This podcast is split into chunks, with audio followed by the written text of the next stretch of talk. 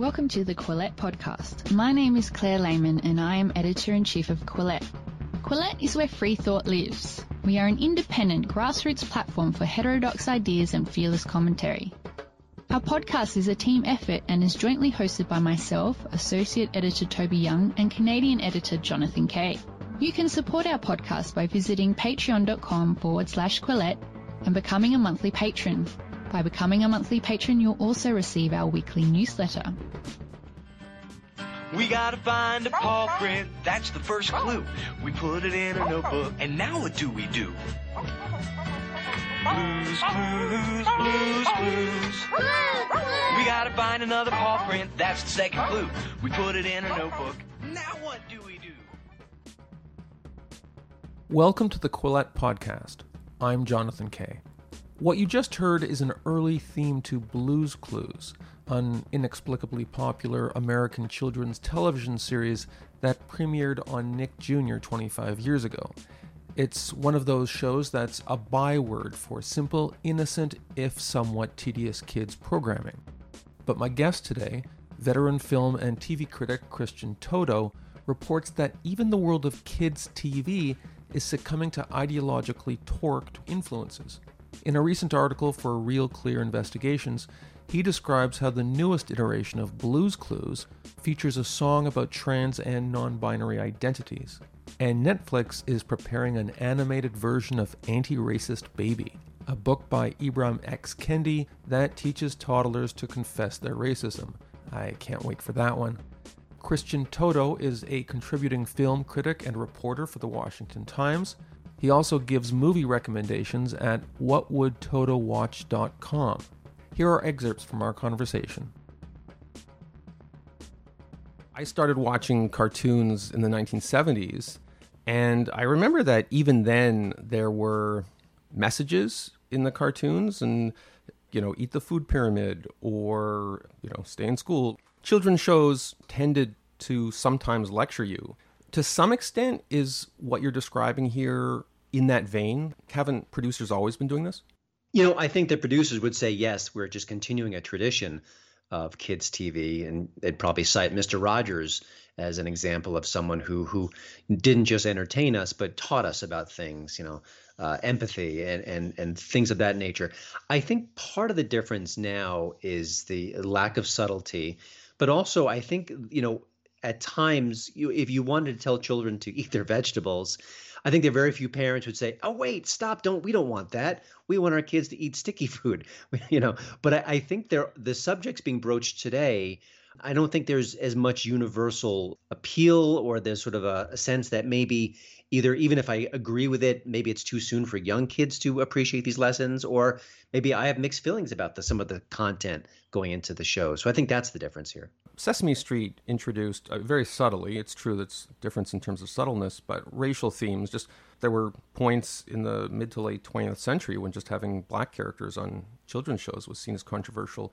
Mr. Rogers had that famous episode where he and the black postman they they both cooled off. He had like a child's wading pool that they both put their feet, and it was it was interpreted by everybody, not kids, but by parents as an argument against segregation in swimming pools, which uh, I think until the 1970s was still a thing in the United States. Didn't people back in those days object in the same way? I'm sure they did, and I think it's a great point.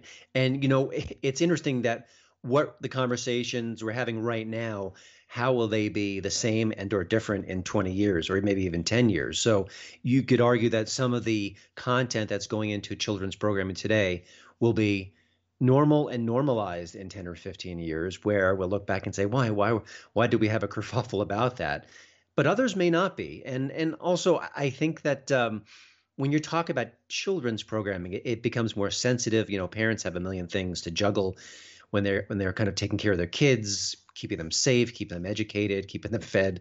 My kid doesn't eat that much. So i i think there's sort of a little bit like oh gosh, we need to think about this now too, and kind of kind of balance these messages. And again, there are some parents who will say, I love these messages, but boy, my four year old is not really ready to process it yet. This is a more sophisticated conversation, and he or she just isn't there. And I, I don't want it. I don't want them to introduce, introduce it quite yet. You have an interesting quote here where uh, it's from Tricia Flanagan, I think she was a Republican U.S. Senate aspirant. And she tweeted if tax dollars are going to go toward PBS doing something called a drag queen story hour for three to eight year olds, she said, I demand equal tax dollars go to Bible stories, which is sort of an interesting analogy. Uh, I have three kids, and I remember at one point, Berenstain Bears. I don't know how many of our listeners are familiar with that, but you also saw it in, in a popular cartoon series called Veggie Tales, where like every once in a while in Veggie Tales or Berenstain Bears, there'd be this somewhat overt Christian reference. I didn't really think much of it, but I didn't see anything wrong with Christianity being introduced as a theme. But I'm guessing that PBS would never permit that kind of theme in any of their cartoon shows. Or does PBS show Veggie Tales? I don't think so. I think it's a it's a separate uh, platform where you can see that particular show. But I I think what we're talking about is a a, a cultural playground where it's dramatically left of center when it comes to specific messaging if the if the messaging has a political component um, and you could say that sort of being christian is sort of generically right of center so you know you have a veggie tales but then you have a, a whole wealth of other shows that are dealing with issues so i, I think from a uh, ideological uh, spectrum, it, it's wildly out of balance if you if balance is required here. So I, I, understand that. I also think there's ways to kind of um, cover themes that could be more subtle and more uh, agreeable to all, for sure. Uh, and also, there's a bit of transparency uh, that I think is necessary. VeggieTales, I, I think the brand is that it, it's more Bible based, it's more Christian in tone. So I don't think a parent would be overly shocked to find those messages in there.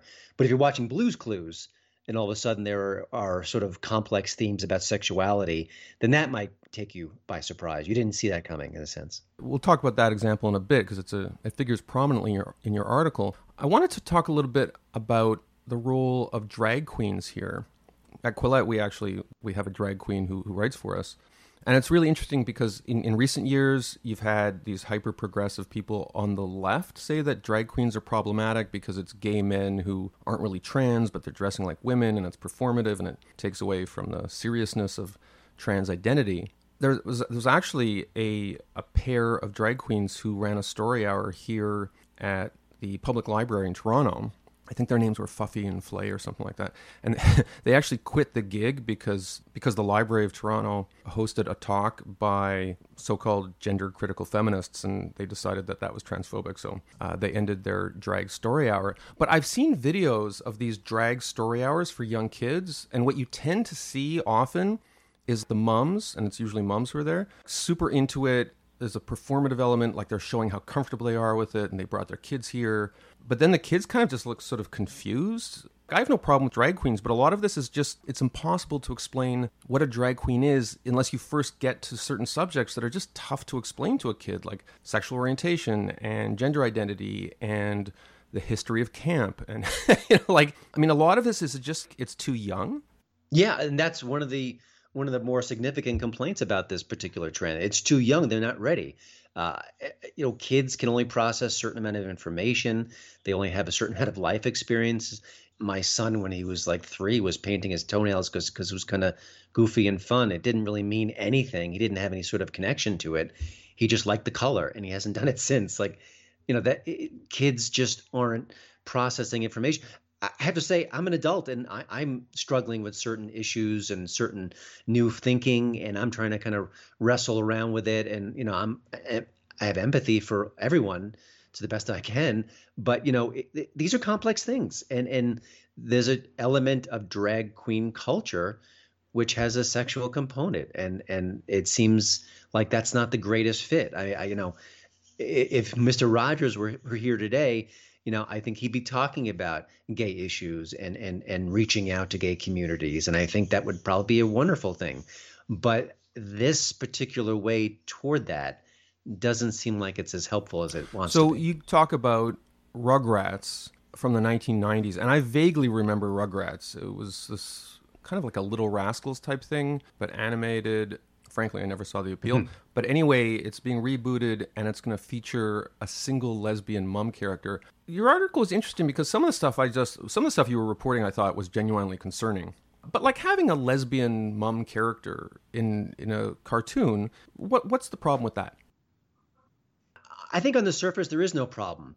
I also think in a way the mother of a particular character I don't even know why she would even need to have a sexual life in a cartoon.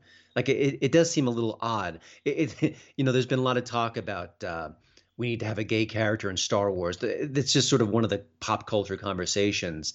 And part of me thinks, well, you know, when I watched Star Wars back in the day, or even now, you know, sure, there's the Han Solo Princess Leia romance, but a lot of it is not about romance at all. I don't know. There's no sex. It's almost a sexless world. If I go see a rom com that's sexless, I think there's a problem.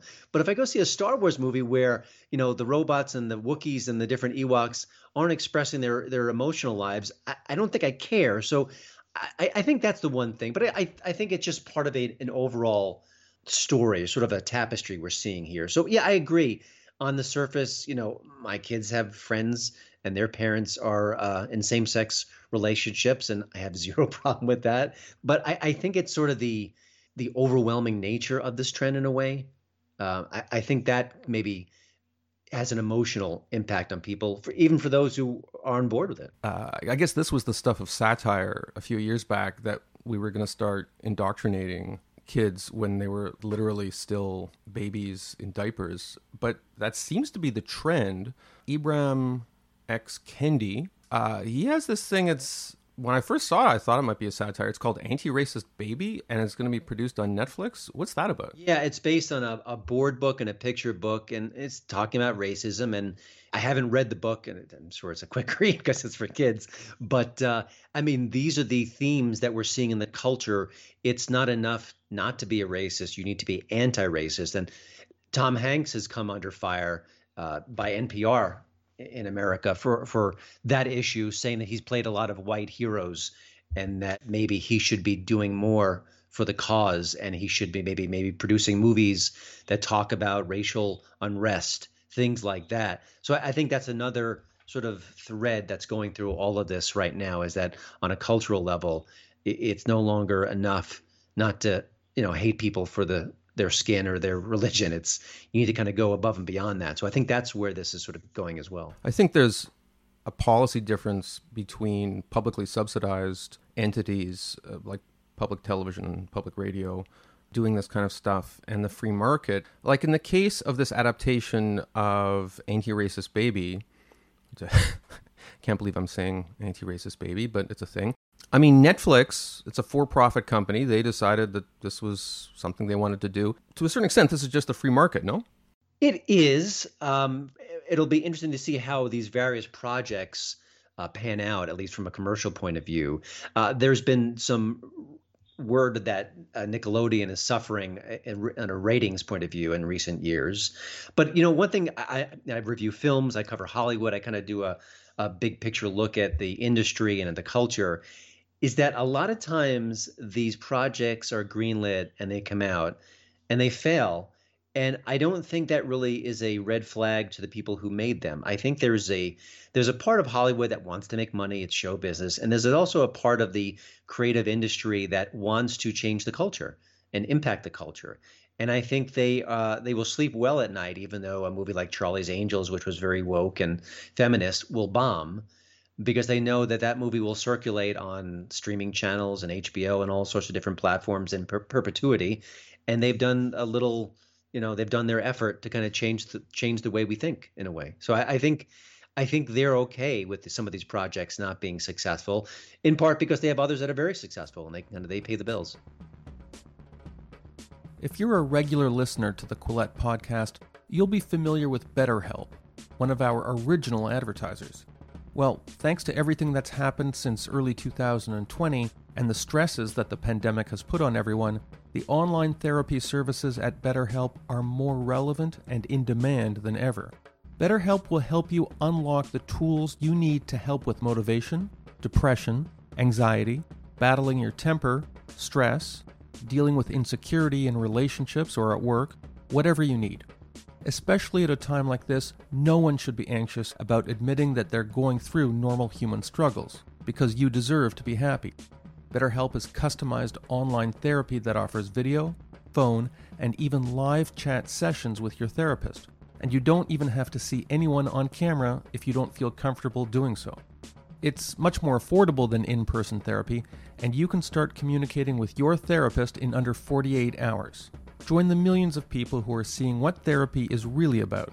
And Quillette podcast listeners get 10% off their first month by visiting betterhelp.com slash Quillette. Again, that's betterhelp, H-E-L-P dot com slash Quillette. Thanks to BetterHelp for their sponsorship. And now back to the Quillette podcast. Well, it's interesting you say that because here in Canada, the publisher, the book publisher who publishes Jordan Peterson, it's kind of this interesting situation. I think this book made something like $35 million. Penguin Random House, if I remember correctly. They actually were able to shovel a lot of this money back to bail out the U.S. parent company just because Peterson made so much cash. But the success of Peterson horrified all these woke editors here in Toronto and instead they put their efforts into promoting this transgender Canadian writer who who wrote this book and like this huge marketing campaign. And I think like from a numerical point of view the book bombed. And then the same author put out a novel that sold like 17 copies something like that. But from an internal point of view the editors who handled this author were just like heroes. And arguably it was the right thing to do from a staff retention point of view. You got a couple of dozen people who work inside and they just feel like they're social justice champions because they publish this unreadable stuff from somebody who's super woke. And maybe that's what gets them in the door week after week to publish people like Jordan Peterson, who they don't like, but who actually make money. Is that kind of what might be going on in Netflix? Oh yeah, I mean, I, I think it's a. You cited a very interesting example, and I'm sure that happens uh, across the board. Uh, there are certain projects. It's funny when I when I get these press releases via email about certain movies or TV shows, and I, I could I could I don't need to be have a crystal ball to say, oh gosh, that's not going to be very successful. But often that's not the sole purpose of it. There are other forces at play, and uh, that's important. And you know, you would think that as a as a business, you'd put everything out there would be about getting eyeballs on the particular streaming show or their movies or whatever. But it's not always that's not always the driving force. And uh, I, I think an interesting example from a few years back was Roseanne. Roseanne Barr rebooted her classic TV show. It was wildly successful. I'm sure it was making a lot of money for ABC. And then she let loose with a really awful, terrible, racially charged tweet, just one tweet, which she quickly apologized for. And that show was erased. Now, they did bring it back without her. It's been modestly successful. But ABC said we, we would rather lose all that money in order to kind of let people know that we won't stand for a racist tweet. One of the interesting elements of the modern culture war is that, in contrast to pretty much up to five or 10 years ago, it's now corporate America that's very much on the left side of the barricades. And so you've got people like you, and I guess I'm not sure how you self identify politically, but you strike me as a fairly conservative voice in your activism a lot of your critique is directed at big corporations, which it's the same target that in other contexts the left goes after, and, and certainly historically the left is targeted. So you've got Lego, and you, you talk about how Lego recently announced an Everyone is Awesome toy set honoring diversity in time for LGBTQ Pride Month. Lego is an interesting example because I know a lot of hyper progressive activists on Twitter who went bananas at Lego because Lego still makes a mint off Harry Potter themed Lego. Uh, including from me, I, I got the Hogwarts Castle set and I built it with my daughter. It was it's great, uh, and I, t- I tweeted about how I, I hoped uh, J.K. Rowling got a, a nice cut from my purchase. as our listeners know, and I'm sure as you know, J.K. Rowling is a, a bête noire on the left because she believes biology is a thing and not a figment of Eurocentric imagination is Lego here? You can almost hear the gears turning in the marketing department. It's like, well, we got in trouble with the left for this Harry Potter stuff. Let's just, you know, balance the ledger with a big LGBTQ splash. Is this just kind of like ideological base covering? You know, in this example, I would argue not. I don't know what the inner thinking was behind this particular endeavor. But I mean, I just think this is part of a cultural trend where corporations are trying to uh, be in lockstep with the social justice cause. And it's not just Lego. I mean, I, am sure if you went through any sort of, uh, if you went through Twitter and looked at all the different corporations on a on, during Pride Month or a, a Black History Month or things like that, I think you'd find dozens and dozens of corporations sharing similar messages. So again, I think that's just part of a the larger picture. And I, I also think it's an interesting time because I am right of center. I, I guess in a way, maybe I'm more libertarian, but I focused in more recent months on issues that I think would be more universal, like free speech and and creative expression. And I'm often aligning myself with people on the left, like a Ricky Gervais, because I think even though we don't agree on politics, I think we agree on the larger cultural issue that you should be able to say what you want to say as a comedian. So I, I think it's interesting times. And you mentioned J.K. Rowling. She was a very rock rib progressive voice, beloved on the left. But when she kind of uh, went off the uh, the sort of the playbook on trans issues in particular, uh, she was written off entirely. And uh, so one of the things I like to do, and maybe because my wife is very left of center and I'm not, is is reach across the aisle when it's possible, and also uh, you know speak up on issues where there's some common ground. And I feel like that's it's increasingly rare, but uh, it is out there. It is possible. In the case of breakfast cereal, and yes, we're talking about breakfast cereal, you've got Tony the Tiger. This is Frosted Flakes telling kids they're great, and then you've got this whole multicolored pride thing uh, sorry, is that maybe this isn't frosted? I'm, I'm, looking here at the picture of the box, and they've actually taken all of the branding off except for like this LGBT stuff. It just says "Together with Pride." Uh, inside the box, is this is this a new cereal or is this Frosted Flakes? I don't know. The cereal looks like a combination. It, it, the Frosted Flakes are more. Sorry, correction. Update. I got. It's not just Tony the Tiger. I see Snap, Crackle, and Pop. I see Dig'em, the the frog, and I see Toucan. Looks like an all star of all the uh, Kellogg. Yeah, it's like the League of Superheroes. I'm impressed you know all the characters, by the way, or maybe that's a marketing. When I was a win. kid, every Saturday, these were these were my companions. Yeah, uh, you know, I, I, this is maybe a, a slight tangent, but I think one of the things that intrigues me and confounds me is that a lot of the corporations make moves like this. And I, I don't have a problem with with it really. I don't care and I'm I'm reporting on it as a story, and it was an example that sort of fit into the what I'm covering. But I, I think a lot of times these corporations care way too much what's happening on Twitter and not realizing that maybe they're making a mistake by going in these directions. In that, is it a mistake though? Well, you know, I, I don't. I think you can just make a great cereal. But if I'm a parent, I'm buying cereal for my kids. I'm paralyzed with guilt because I know my kids like sugary cereals. I like sugary cereals. I don't want to get them the sugary cereals. I want them. I want to get them the stuff that tastes like something you'd build a house with. And so, if I reach for a sugary cereal, I'm guilty. What better to assuage my guilt than knowing that I am expressing my allyship with the entire LGBTQ community? At the moment you reach for a cereal box, you're looking for something to get rid of your guilt for all the sugar you're about to shove down your kids' throats. This is actually pretty smart. Or you could say if someone maybe is exhausted by the messaging in popular culture and then is walking down the aisle and sees this box and goes, oh, yeah, maybe again, and then just goes by his uh, uh, Cheerios or something. Even if the person didn't have any anti-gay thoughts, but just is sort of overwhelmed by the messaging, like, oh my gosh, it's even in my cereal aisle. I've got to deal with sort of this. So I, I mean, I, I think that's one of the things that surprises me about the corporate push of late is that it seems like you'll attract some new people and you'll deflect some new people. Or maybe you could uh, segment it by market. Part of what's going on here in the culture is that if you're a conservative, you look at all these things happening and you you you see corporations and maybe even pop culture being a bit bubbleized where they don't even realize that some people may look at that Kellogg's box and go, "Oh, oh, but come on, really? I mean, this isn't like faculty meeting at Berkeley. Like these people have been doing detailed market research for years. I gotta believe this has been focus tested in Peoria. I'm not as uh, convinced about that. I also think if you're the person in that office meeting and you think that there may be sort of a negative impact of this campaign, right. I don't think you raise your hand. I don't think you're comfortable enough to raise your hand. Even if you don't agree with the message you're going to share, I don't think that message comes out. It's the same reason I think like uh, the Oscars are going to have Jimmy Kimmel as the host, an example.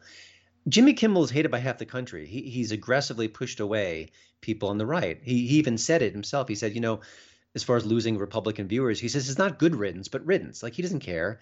And he's actively become someone who is alienating to half the country in America. And yet I think the Oscars or, or the Emmys or whoever whoever's kind of putting on a show will say, we're going to hire Jimmy Kimmel. I don't think they realize that he's a divisive figure. I, I really don't. I don't think that enters their mind. Well, I think you definitely were onto something when you talk about you want to be the person in the room who said, "Hey, do we really want Toucan and Dig'em as as the voices of LGBTQ acceptance on our cereal boxes?" And and nobody in the room wants to say, "Actually, that's like a really dumb idea," because in journalism, I, I know, and I've been in those rooms where you say, "Oh my God, this article is so stupid. How could it possibly have been published?" And and the reason is because you you might have had a room full of people, maybe all of whom thought the article was stupid when they were making the editorial decision. Individually, they think it's dumb. As a group, they think it's brilliant. So ultimately, these kids are going to grow up, and my own kids are interesting. You're starting to see 12, 13, 14, 15, 16 year old kids who really roll their eyes a lot when their 30 year old woke teacher starts prattling on about pronouns and stuff like that. If you tell a kid black, they'll say white. You tell a kid white, they'll say black. It's you know at that age they become rebellious. To a certain extent, maybe the kids can't make their own buying decisions now or even their own viewing decisions. Is there going to be a pushback? It's an interesting perspective. I think it's very possible. I see both in my kids. I see sometimes as eye rolling and sometimes they kind of regurgitate the, oh, that's a racist comment that we heard on a talk show or something when it really wasn't. it was pretty mild, if not completely innocuous. So I think they're sort of both aware of what's going on in the culture and uh, sometimes they see the silliness of it as well. But you're right; it's it's a mashup of both parroting it and being suspicious because, and this is a good thing. They have like zero tolerance for actual racism or actual homophobia, mm-hmm. and that's distinct from my generation. Like we were we were pretty bad. They have no tolerance for that, which is good, but they're suspicious when they see it wielded for profit or for payback Mm-hmm. They're suspicious of the motives of people who weaponize it. Yeah, that's interesting. Uh, this a bit of a tangent, but it's something I think is noteworthy. I've been binging Modern Family, a great uh, ABC sitcom that I think ran about eleven seasons, and we're watching it all, and we're kind of near the end of the uh, of the run, and so we're talking maybe 2019, 2020. And I watch an episode that dealt with a lot of sort of the the woke philosophy and you can't say this, you can't say that. And the position was very interesting. Now, this is an ABC TV show. This was a show famous for having a, a gay couple as part of the ensemble that I, I, think had a real impact on the culture. Which, by the way, we're super funny. The whole show is One of the two gay characters is, was a former football player.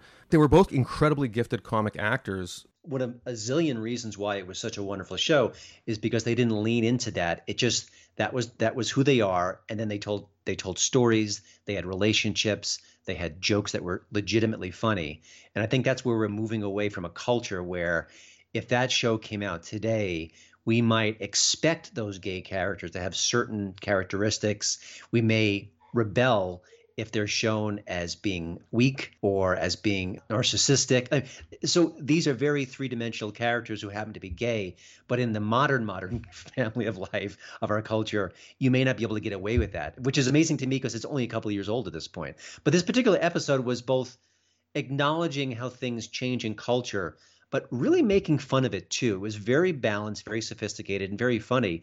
And again, I don't think that that will pass muster if someone wrote a sitcom with that theme today. And that's why that's why a lot of this alarms me is because things are moving so quickly, and I think it's often hurting art for sure.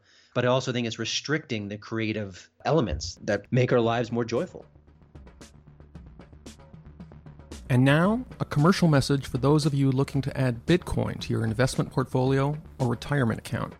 And I realize that this is a confusing subject. I remember the first time I got Bitcoin, I walked into a convenience store that had the Bitcoin logo, went up to a kind of reverse ATM, fed in some bills, and received, in return, a long series of numbers and letters. Then I spent an hour trying to figure out how to feed those numbers and letters into a Bitcoin wallet on my phone. I wanted to invest in cryptocurrencies, but surely there had to be a better way. And that's what brings me to BitTrust IRA, a seamless, secure, and easy way to add cryptocurrency to your portfolio. BitTrust IRA stores your private keys with military grade encryption. They have a 24 7 trading platform with no minimum investment and unlimited trades. They also offer what I'm told are the lowest trading fees in the industry, Many crypto assets have been great performers this year, and some analysts will tell you they're a great way to start building intergenerational wealth. For those looking to invest, skip the convenience store and go to BitTrustIRA.com slash Quillette to learn more. For a limited time, BitTrust IRA is waiving the sign-up fee for Quillette podcast listeners, a $50 value. Go to bittrustira.com slash Quillette, B-I-T-T-R-U-S-T-I-R-A dot com slash Q-U-I-L-L-E-T-T-E. And now, back to our podcast. This is a tangent, but the episode that was called Fizbo, which is where Cameron comes out as a, as as a performing clown, so he could perform at a kid's birthday party, played by uh, Eric Stonestreet, is probably like maybe the funniest sitcom episode I've seen in my life. and to this day, I say there are five types of clowns. Is anyway, Google Fizbo, and I want to end on Blues Clues. You know, I always dislike Blues Clues for completely different reasons. I just I, I just found it a super annoying show. And I remember the host, maybe they've had multiple hosts, but there was like this super white guy. The theme was sort of mysteries, and he'd say, Where are my keys? And like the whole episode, and there was like a talking seed, and the whole thing almost seemed like a Saturday Night Live sketch sending up a kid show. Mm-hmm. You write that they had RuPaul's drag race do a kind of crossover. Like, how did, like, what was even the pretext for that? I don't know, but I don't think you need a pretext. That that's one of the messages of my story is that it's going to be in there. They're gonna they're gonna find a way to kind of warp the story to get the messages in there. And listen, that happens with adult programming as well, where they'll um, uh, a show will stop cold for the lecture. So, uh, it- but you know, this particular one talked about non-binary as far as sort of part of the the spectrum of family structures. How does that concept even make sense to somebody who's so young that they still think Blues Clues is entertaining to begin with? I think I, I may have said it before. I'm still struggling with certain uh, societal concepts like non-binary, which is fairly new. I don't. This is you know when I was growing up, I didn't hear about non-binary. and Now we are. So what about a four-year-old? Uh, How, could how could they possibly process that, understand that? And I I mean, in a way, it's talk about falling on deaf ears. I- if I'm a little kid watching this show, I'm I'm waiting for the next Blue's Clue. I, I don't think I'm caring about that. So it is interesting that they're going so young when a lot of this is just going to sail, you know, miles over their heads, I suppose. I, I, I just don't know. And again, I, I'd love to talk to them, the, the folks who are making these shows, but they, I, I reached out to a whole bunch of different uh, organizations that create kids programming and no one wanted to talk to me about it. But I think that would be a great conversation. I think it'd be very illuminating. You, you mentioned in your article that you gave people opportunity to comment and they didn't. But I, again, I guess what do they have to gain, right? or maybe they think it's a hit piece. And I struggled.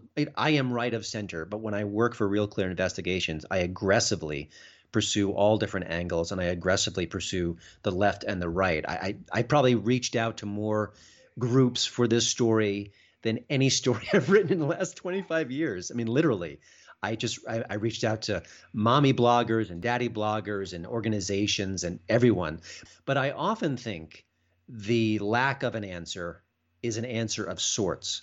So, uh, you know, you can read into that as you will. Christian Toto is the editor of HollywoodInToto.com. He's an award winning movie critic, a contributor to the Daily Wire, and his new article, published by Real Clear Investigations, is called Left Foot In Children's TV is Doing the Wokey Pokey. That's that headline is. Did you write that headline? I wish I did. I did not. there's there's there's a lot going on in that headline. Um, well, thanks for being on the podcast. My pleasure. If you would like to support Quillette, please consider becoming a patron. Head to our Patreon page, that's patreon.com forward slash Quillette. If you haven't already, follow us on social media. We're on Twitter, Facebook, and Instagram. Do you like what you're hearing? Perhaps you would like to read more about the issues in today's discussion. Head to Quillette.com where you will find more content.